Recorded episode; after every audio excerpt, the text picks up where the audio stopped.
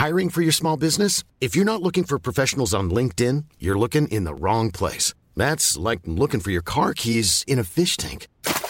LinkedIn helps you hire professionals you can't find anywhere else, even those who aren't actively searching for a new job but might be open to the perfect role. In a given month, over 70% of LinkedIn users don't even visit other leading job sites. So start looking in the right place. With LinkedIn, you can hire professionals like a professional. Post your free job on linkedin.com slash people today. Many of us have those stubborn pounds that seem impossible to lose, no matter how good we eat or how hard we work out. My solution is PlushCare.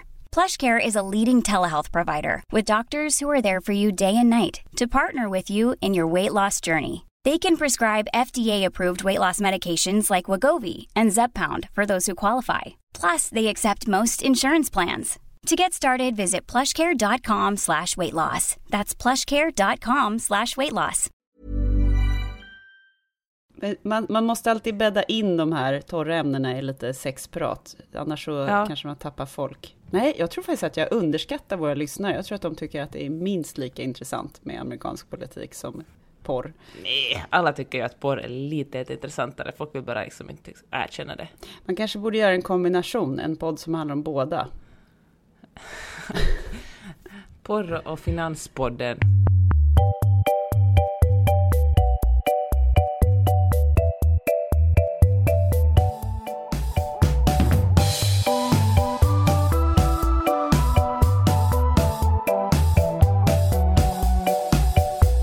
Hej Karin! Hej Peppe!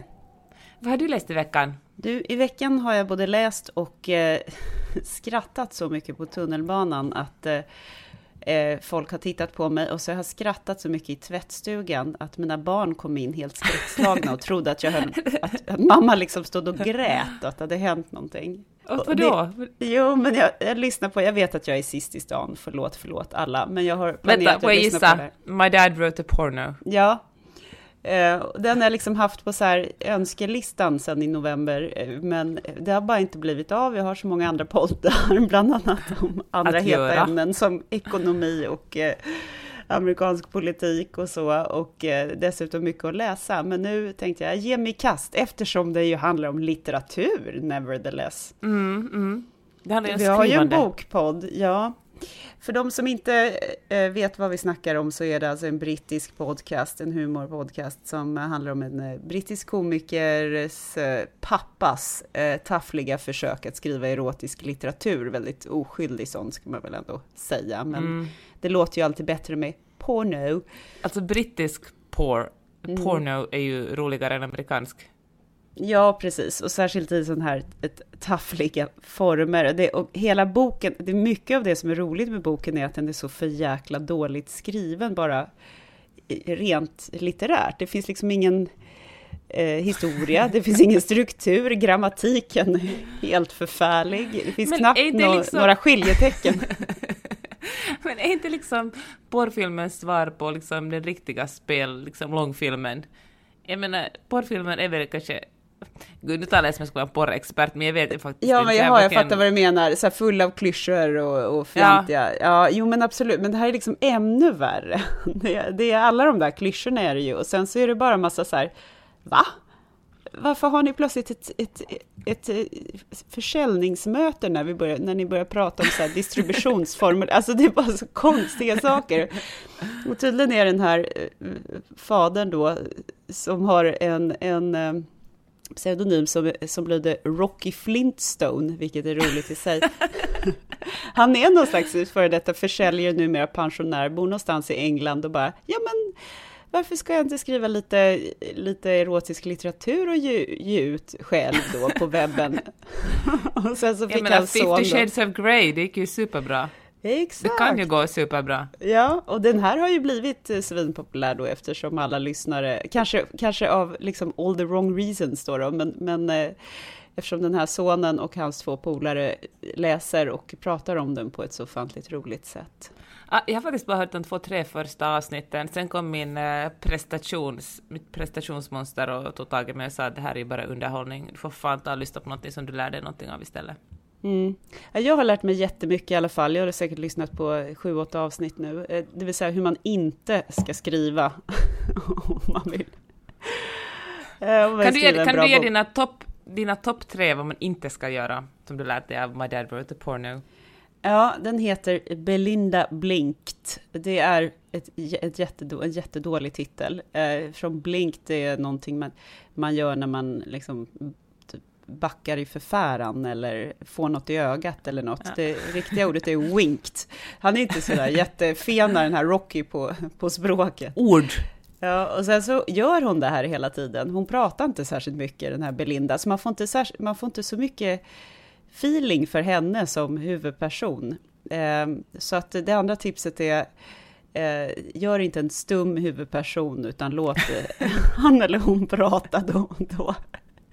Det tredje, om du vill behålla en erotisk stämning eller någon slags stämning, lägg inte in något konstigt så här sälj-admin-möte mitt i allting med och så nummer fyra då, byt inte namn på liksom, figurerna mitt i. Så det var någon som hette typ Bella och så plötsligt hette hon Donna och sen hette hon Bella igen. Det leder till stor förvirring.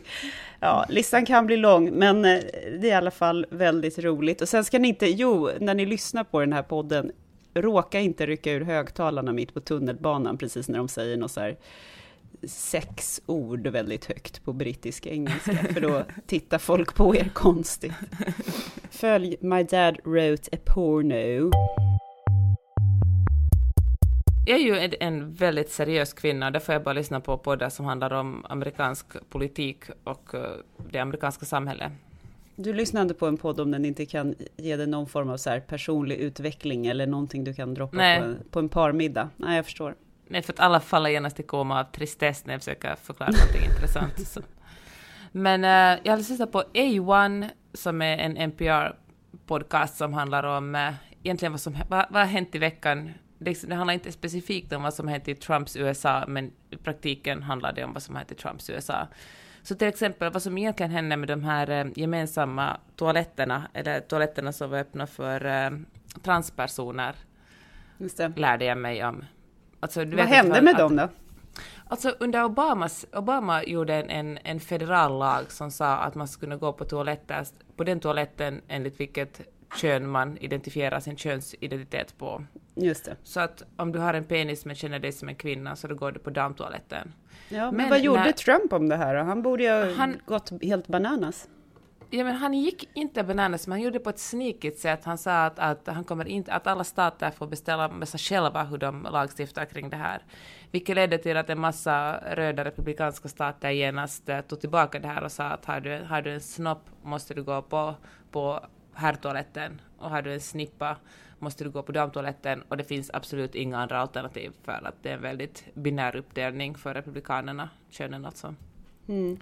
Och, ehm, och så hade, men i den här A1 hade de en superintressant diskussion för det var en, en, en rektor som var själv, som var själv trans och eh, och, eh, och så var det en person som absolut inte tyckte att, att man skulle kunna, att han menade det bara snoppar som finns på ett ställe, snippar på ett annat ställe.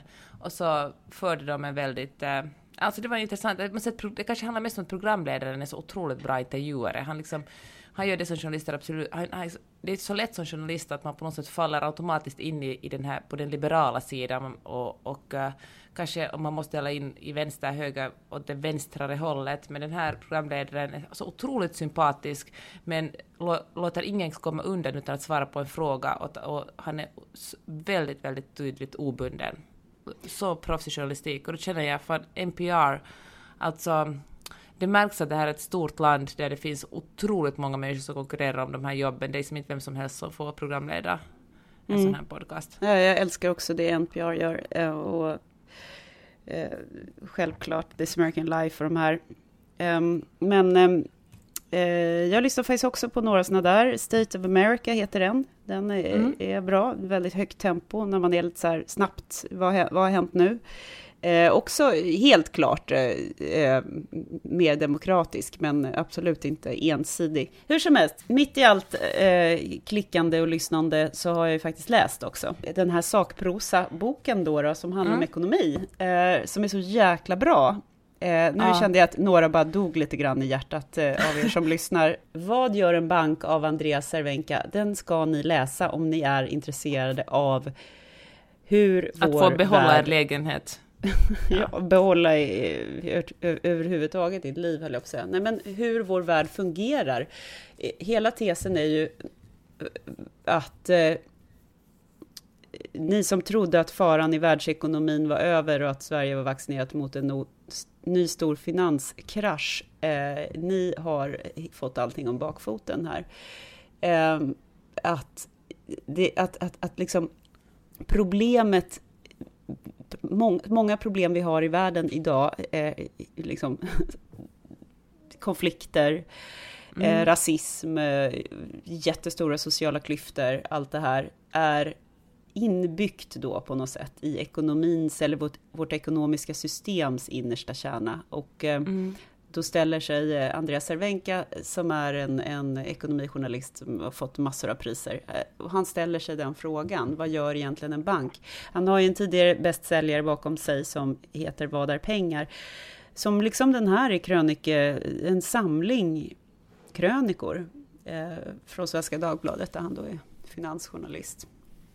Alltså jag måste erkänna att, att jag skulle inte ha köpt den här spontant eller ens plockat upp den på biblioteket. Jag, råkade, jag fick den som ett recensionsexemplar från Natur och kultur och så råkade den bara ligga närmast. Den skulle ta ett barlän och sen så jag tog den med ner i vattnet och, eh, och blev sjukt alltså. Jag, jag trodde faktiskt inte att det skulle vara så intressant och så lättförståeligt. Jag liksom får en känsla när jag läser den här boken att, att eh, jag, får, jag blir lite konspiratorisk av mig, för jag har alltid en känsla av att ekonomi är så otroligt svårt, att finansvärlden kan man bara inte fatta, för det är så komplicerat. Men, eh, och då håller jag mig borta från det och tänker att folk som är smartare än jag får ta hand om det där. Men, eh, men, han, men eh, Andreas Cervenka förklarade det så otroligt enkelt och bra och tydligt. Jag fattar ju nu för tiden till exempel vad minusränta är, vilket jag så, och jag förstår liksom att det är, liksom inte, det är faktiskt inte kärnfysik. Alltså om man lånar för mycket så går det längden inte så bra. Punkt. Exakt. Om man Speciellt om man alltså inte kan betala tillbaka på lånet. Ja, om man köper saker för pengar som man inte har eh, så utsätter man sig för en risk. Och om alla gör det så blir det ju jättesvårt. Du har ju ingen några mm. pengar. Så sant, men det är ju roligare att köpa saker och ingen vill vara den personen som kommer med de dåliga nyheterna och säger hörni, eh, vi måste, ni, ni, kan inte spendera så här mycket för det funkar inte i längden, för ni har inte de här pengarna och vårt land har inte de här pengarna och inte ens våra banker har de här pengarna. Så för om ni ska spendera de här pengarna måste vi låna dem utifrån och så blir det en, liksom en, en, löne, en, en, en låne en lånedominoeffekt. Liksom. Ja, precis. Och det är nyckeltes eh, det här. Varför pratar vi inte om det? Nej, men för att politikerna förlorar bara röster. Det var ju jättetråkigt. Eh, Obama stod och tjatade där. Åh, budgetunderskott, budgetunderskott. Och så kommer Trump och bara, nej, då. Inga problem, ser du. Vi kan göra det här. Budget. ja, precis. Eh, trots att det är galopperande, eh, fasaväckande eh, snabb ökning eh, av just USAs budgetunderskott. Men jag tror också att det här formatet är bra, för att skulle det vara liksom en, en fet bok, eller, eller, eller skulle det stå på den att det skulle vara en essäsamling, tror jag jag skulle rygga tillbaka och liksom anstränga mig lite mer för att hitta en annan bok. Men nu är det verkligen i krönikeformat. Gud, vad jag känner mig dum som säger att jag kan liksom inte ta in med en ekonomi annars som, om det inte liksom är skrivet på ett underhållande sätt i krönikeformat. Men så är det faktiskt. Um, men eh, det, alla tycker ju inte som du, utan um, en recensent i DN skrev i princip, det här är ju jättedåligt av förlaget att ge ut ytterligare en krönikesamling. Eh, ge honom ett förskott så att han kan skriva en stor, tjock, tung, just en sån här bibel. Liksom, som bok. ingen läser, förutom de som redan vet det, som, vill, som, som är jätteinsatta. Det som du sa om, om att, att inga politiker vill komma med liksom dåliga nyheter, jag tänker att om ju bättre pålästa folk är, ju, ju mer folk fattar om, om hur en bank fungerar, desto mer, desto mer möjlighet har ju de att rösta, eller förstå att politiker ibland måste komma med dåliga nyheter och kan rösta på de här politikerna. Förstår, ja, du vad jag precis. menar? Och, och så köper de inte eh, kanske de här extrem eh, nyhets... Eh, liksom Breitbart News, olika låtsasfakta om hur det står till i landet, ifall man, ifall man tar reda på saker och hur system fungerar man kanske tänker två gånger om, om Trump i sitt senaste tal säger att jag ska fixa det här och det här, vi ska köpa det här och det här och ni ska inte betala några skatter alls. Men då kanske man tänker så här, men ja, men pengarna då, var kommer de ifrån? Från ekonomisk kris till, eh, alkoholmissbruk, bulimi och äktenskapsbrott. Nu kör vi, Karin! Glennon Doyle Melton eh, har skrivit en number one New York Times bestseller som heter Love Warrior och den är inte översatt då, den delen av titeln, så på svenska heter den också Love Warrior. En kvinnas väg till kärleken och sanningen är undertiteln. Har du läst den på svenska eller på engelska? På svenska. Och jag måste faktiskt säga att den är superbra översatt. Alltså det svenska språket är jättesnyggt. Om jag ska vara helt ärlig hade jag kanske inte väntat mig det, för jag tycker att den här här, för den, den här boken har marknadsförts som lite av en, en, biografi, lite av en självhjälpsbok och det var sådär att ah, det här är någon som har satt sig ner och snabböversatt den bara för att få ut den, för att kunna mm. säga att den är en, en, New York Times bestseller, nu finns det på svenska. Men väldigt snyggt. Alltså det var så att de första 40 sidorna satt jag och gjorde liksom små hundöron i boken hela tiden för att jag ville läsa upp olika texter i, i boken.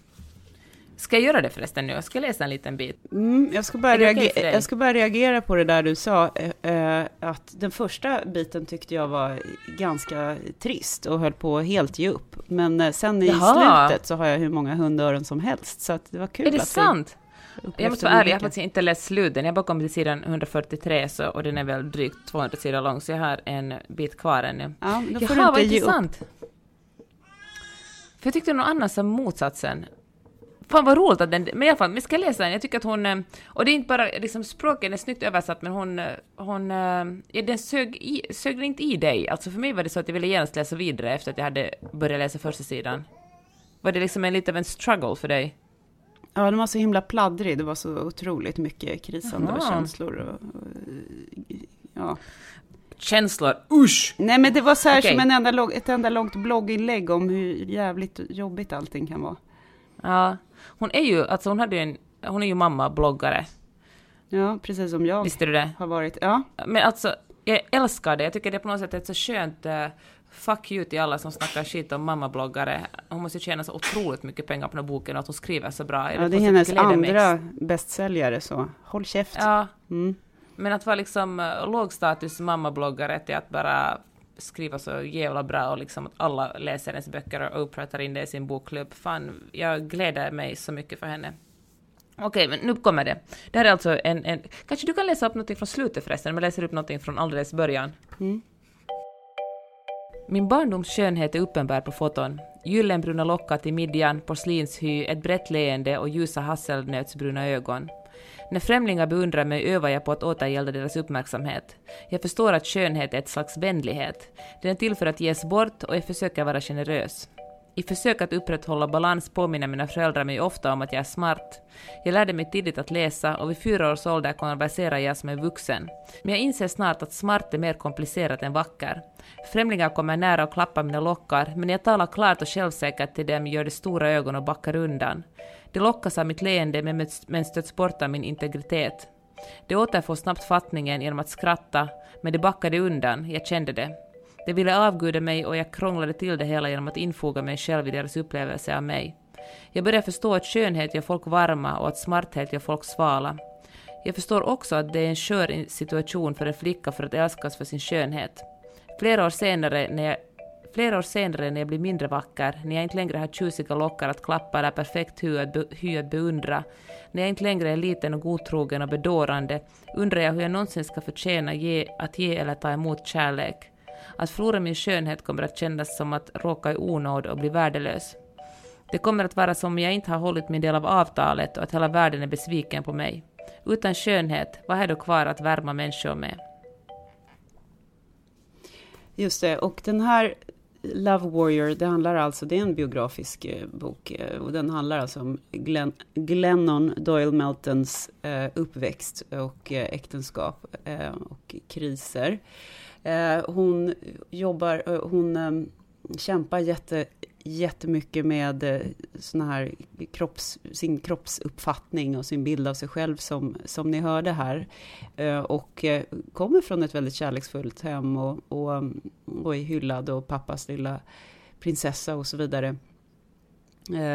Älskad av föräldrarna. Men i tonåren så lägger hon, går hon upp i vikt, tycker hon själv, och får dålig hy och hon tappar sin, den här prinsess uppfattningen om sig själv då som mm. hon har här.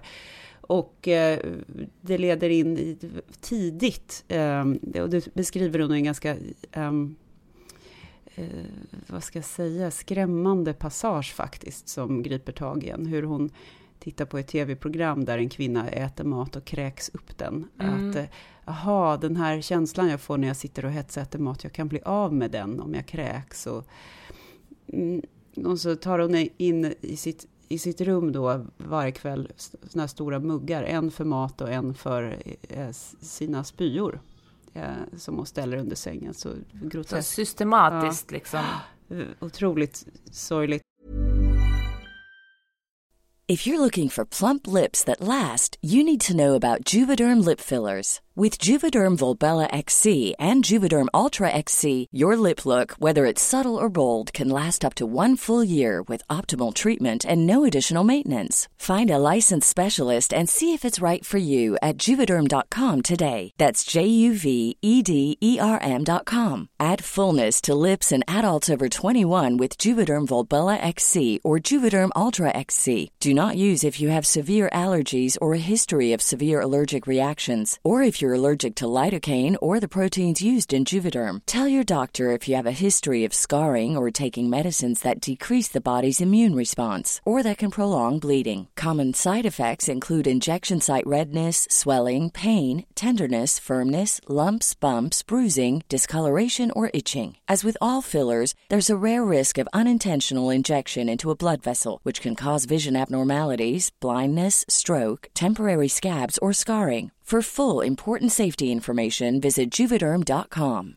Hey, I'm Ryan Reynolds. Recently, I asked Mint Mobile's legal team if big wireless companies are allowed to raise prices due to inflation. They said yes. And then when I asked if raising prices technically violates those onerous two year contracts, they said, What the f are you talking about, you insane Hollywood ass?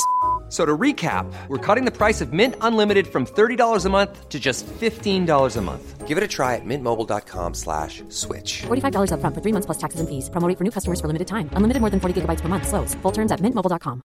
Hey, it's Paige DeSorbo from Giggly Squad. High quality fashion without the price tag. Say hello to Quince. I'm snagging high-end essentials like cozy cashmere sweaters, sleek leather jackets, fine jewelry, and so much more. With Quince being 50 to 80% less than similar brands.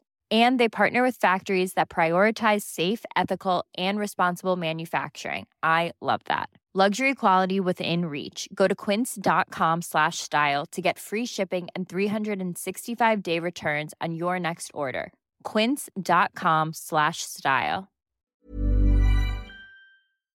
Och föräldrarna försöker hjälpa henne med detta och ser det mera. Det, det här är alltså, det, det, här låter ju som en spoiler då, men, men det står redan på baksidestexten och, och så vidare. Så att eh, det är absolut värt att läsa vidare ändå och att hon, sen kom, kommer hon in i ett gravt alkoholmissbruk och, och hur hon kämpar sig ur det och eh, Sen får hon reda på att hennes man har varit notoriskt otrogen i, i många, många år. Och det började väldigt tidigt i deras relation. Och, och, där, där blir liksom krisen som djupast och då får hon ta tag i, i allt. Och sin syn på sex som hon tycker är avskyvärt eftersom hon, det kan man nästan förstå, eftersom hon hatar sin kropp. Mm. Och, och, har någon slags förakt för den och, och liksom kroppens kroppens kroppslighet. Och mm. det var det jag tänkte läsa lite, lite kring. Får jag säga en sak här mm. emellan? Har du, har du läst Gun-Britt Sundströms Maken? Nej, ja, lite grann. Ja, vi har pratat om den i podden, ja. Absolut. Mm.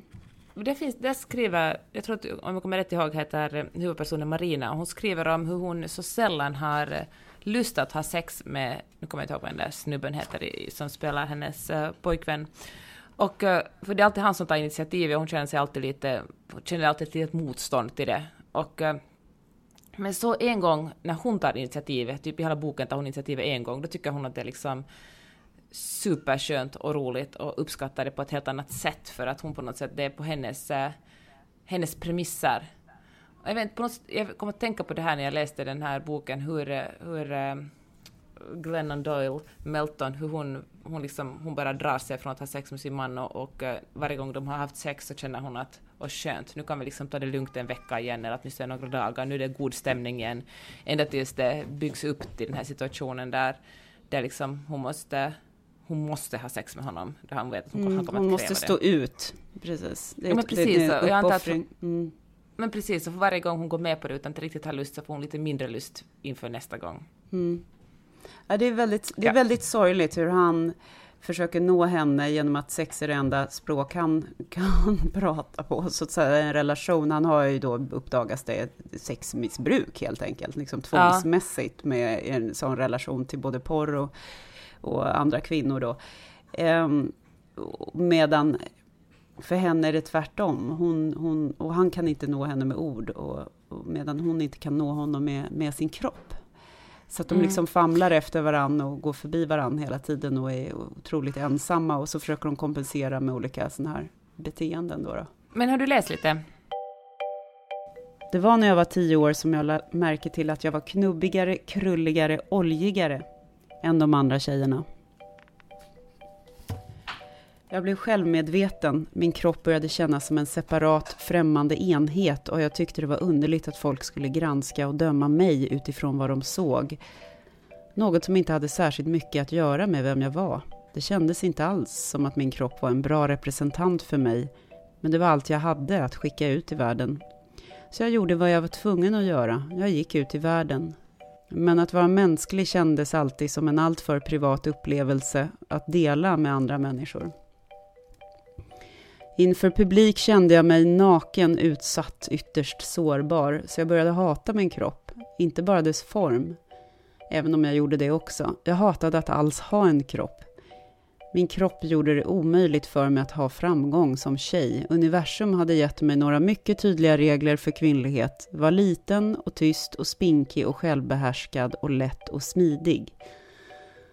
Du ska inte prutta och svettas eller blöda eller bli uppsvälld eller tröttna eller hungra eller längta.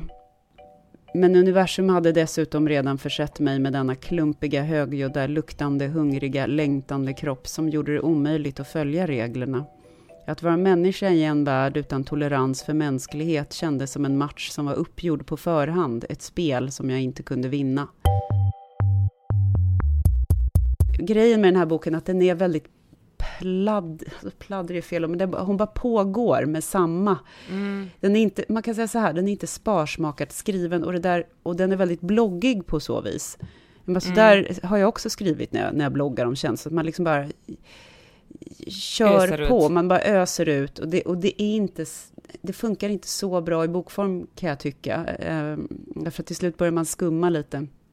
Mm. Ja, det blir så fri association från författarens mm. sida, liksom. Man mm. bara, bara fortsätter på sin egen tankegång. Ja, bara, ja okej, vi har fattat det där att din kropp känns främmande, okej. Ja. ja. men sen så skriver hon i alla fall så här, först tog hon...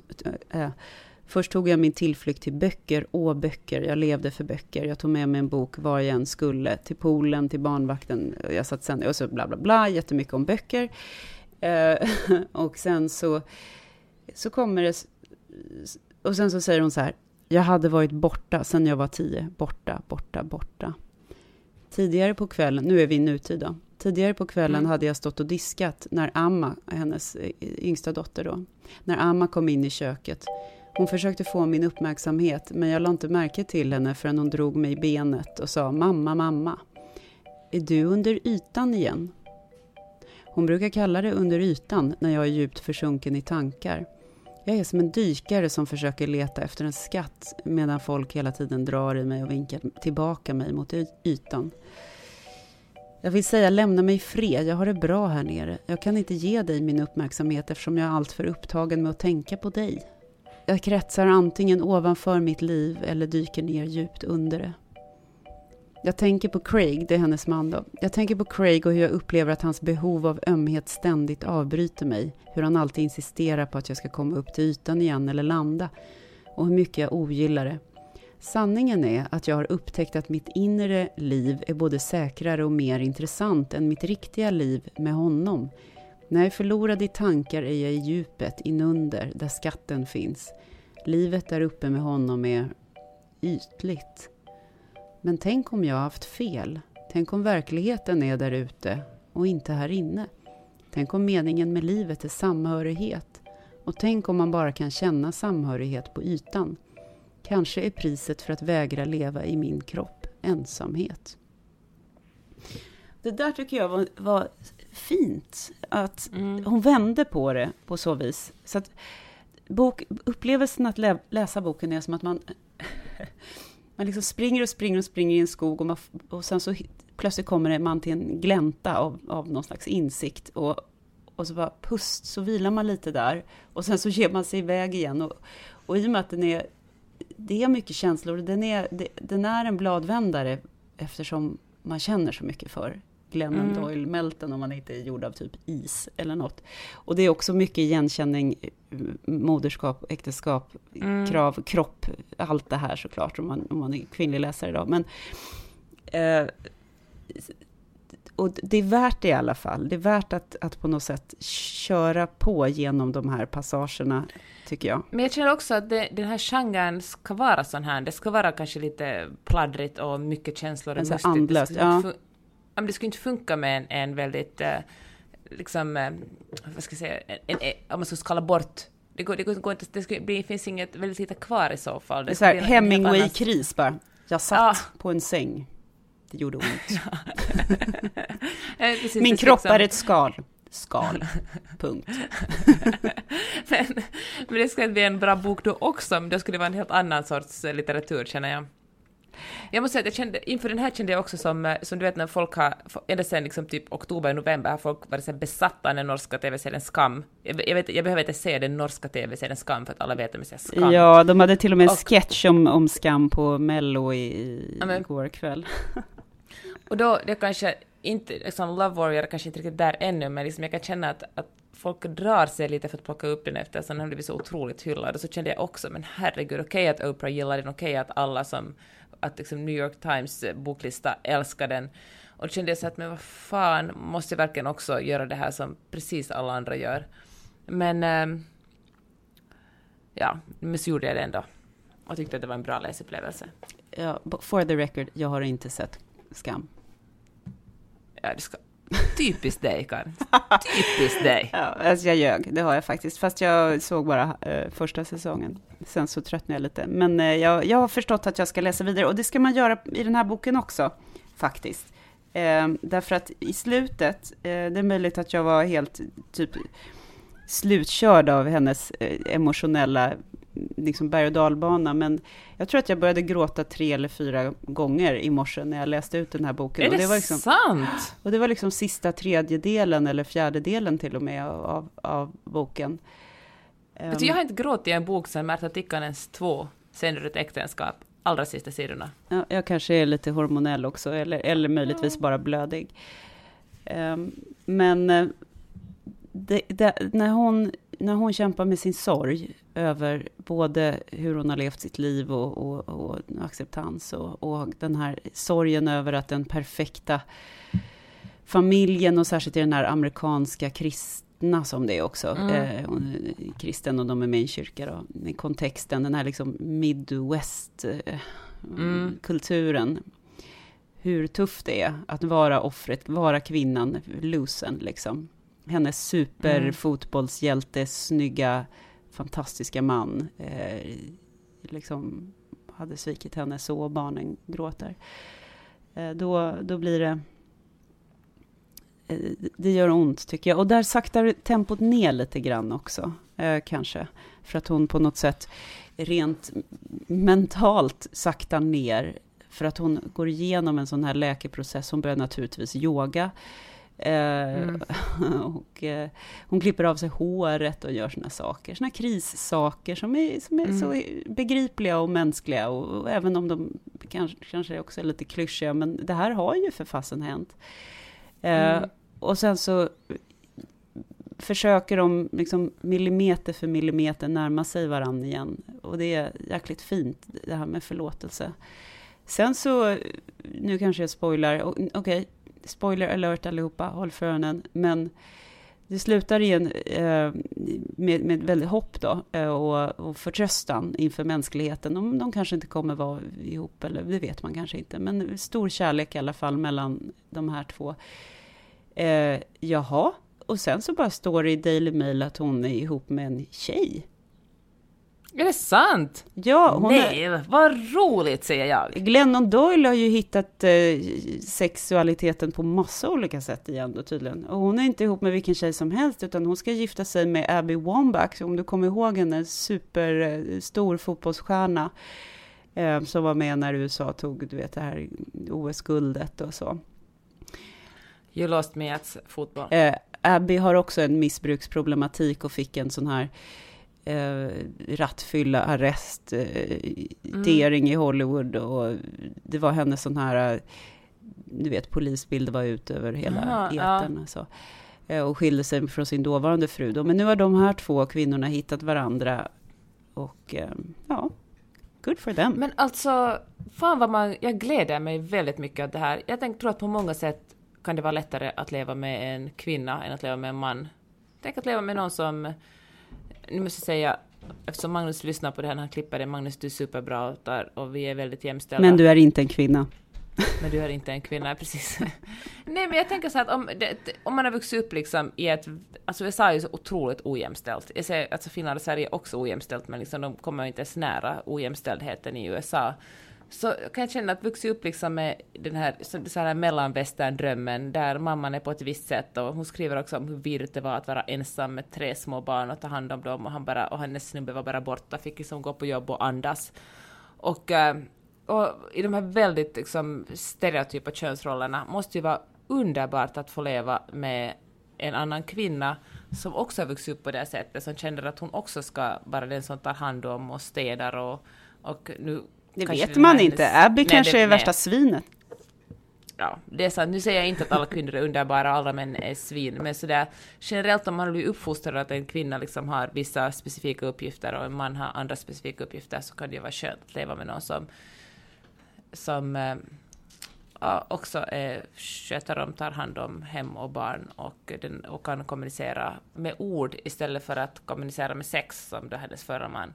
Ursäkta nu att jag bara liksom snacka superstereotyper, men jag, ja, men fan, jag tror att jag har lite rätt ändå.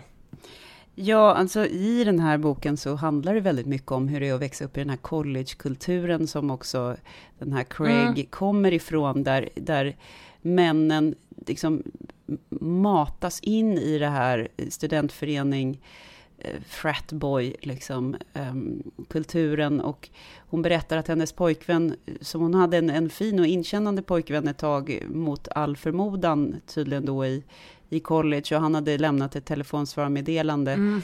eh, där han sa att han älskade henne eller någonting sånt vanligt. Och så spelade hans frat upp det där då, alla killarna, och så blev han kallad värsta tönten. Vad är det? Vad är det där? Så sjukt.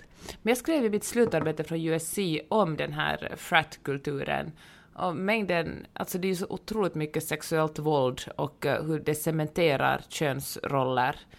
Kvinnorna, till exempel ordnar liksom tydligen, det är jätteovanligt att kvinnliga, uh, vad heter fraternities och, uh, men herregud. Sororities. Sororities att de ordnar fester, det är nästan alltid liksom hemma hos uh, männen som det är fest och då bestämmer snubbarna vem som får komma, vem som inte får komma, vem som är tillräckligt snygg eller tillräckligt smal för att komma på deras fest, fester. Mm, och, och där står tjejerna och eh, köar liksom och bara snälla släpp in mig i din äckliga källare ja. så att du kan uh, dejtrapa mig. Volta mig. Men precis. Och det är så sjukt liksom att man verkligen, att det är så organiserat hur man slussas in i könsroller. Det är verkligen, det är inte ens något subtilt utan det är verkligen en, det är som en, en, en manual på mm. hur man delar in liksom folk i superstrikta könsroller. Usch! De här två böckerna är så himla olika, men de, det är roligt också att läsa en bok och, och, och, från början inta det här perspektivet. Det här är vad det är. Det här är eh, en essäbok. Jag tänker på att eh, Cervenkas bok fick kritik i DN över att ja, men ska han inte ta ledigt från förlaget och skriva den här eh, jätteromanen och, och istället? Och, och, så när jag frågade förlaget om det, naturkultur, så sa de att men de här, vad ska man göra med de här recensionerna som är så här, egentligen hade jag velat läsa en annan bok. Bara, Jaha. ja. Så därför så, det blir också fel ifall jag säger om Love Warrior, så här, ja, egentligen hade jag velat läsa en, en liksom hårdkokt roman alla Hemingway, därför att det är inte vad det här är. Och, och, och den är otroligt, Love Warrior, också otroligt effektiv. kan man, får man säga så, så här, mm. effektiv i att så här är det att vara, inte bara Glennon Doyle Melton, utan väldigt många kvinnor har det på det här sättet. Och det är därför som hon får ett sånt enormt genomslag också.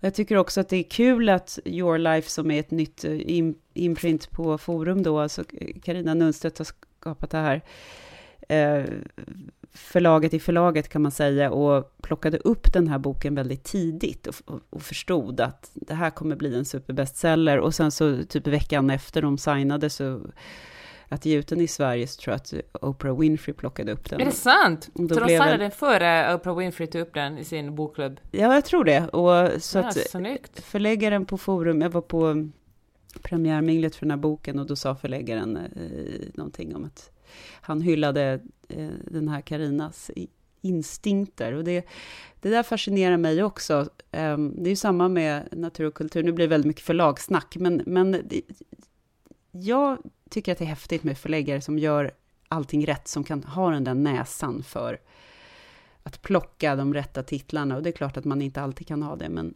men det är en talang. Fasen, vad ska du läsa nästa vecka då? Alltså jag tänker, vi har ju snackat så himla mycket om det där eh, Ett litet liv. Ja. Vad den sen... Ska, ja, vi, ska, ja, vi, ja. ska vi börja på den åtminstone? Ja, och du börjar på den. Jag ska läsa Novelix. Maj-Lis, sorry, vi är snart klara. Jag ska läsa Novelix fantastiska eh, novellsamling i ett litet, ett litet paket på temat grannar med en massa intressanta författare. Ares Fioretos, eh, Else Johansson, ah. Josefin Klogart, Kim Tui, du vet, kommer du ihåg att jag läste? Och Kjell Westö, ja, icke desto mindre. Lite Finland. Go Finland! Suomi, Suomi! Suomi och eh, omslag av Karin Mamma Andersson. Så jäkla coolt. Så det ska vi prata om nästa vecka, bland annat. Tack alla ni som lyssnar på oss. Fortsätt med det. Och tack för att ni hör av er med frågor och kommentarer och uh, korrigeringar. Vi finns ju också på Facebook så man kan gå och uh, till exempel likea oss, komma med frågor och kommentarer där och såklart på Instagram. Gör det, mellan raderna podden gmail.com. Vi hörs nästa vecka. Sköt om er. Kram, hejdå! Hejdå! Du har lyssnat på Mellan raderna med Gide och Öman. En podcast om läsning med programledarna Karin Gide och Jeanette Öman. Glöm inte att du kan mejla dem på mellanraderna-podden gmail.com. Hey, it's Paige DeSorbo from Giggly Squad. High quality fashion without the price tag. Say hello to Quince. I'm snagging high-end essentials like cozy cashmere sweaters, sleek leather jackets, fine jewelry, and so much more. With Quince being 50 to 80% less than similar brands. And they partner with factories that prioritize safe, ethical, and responsible manufacturing. I love that. Luxury quality within reach. Go to quince.com slash style to get free shipping and 365-day returns on your next order. quince.com slash style.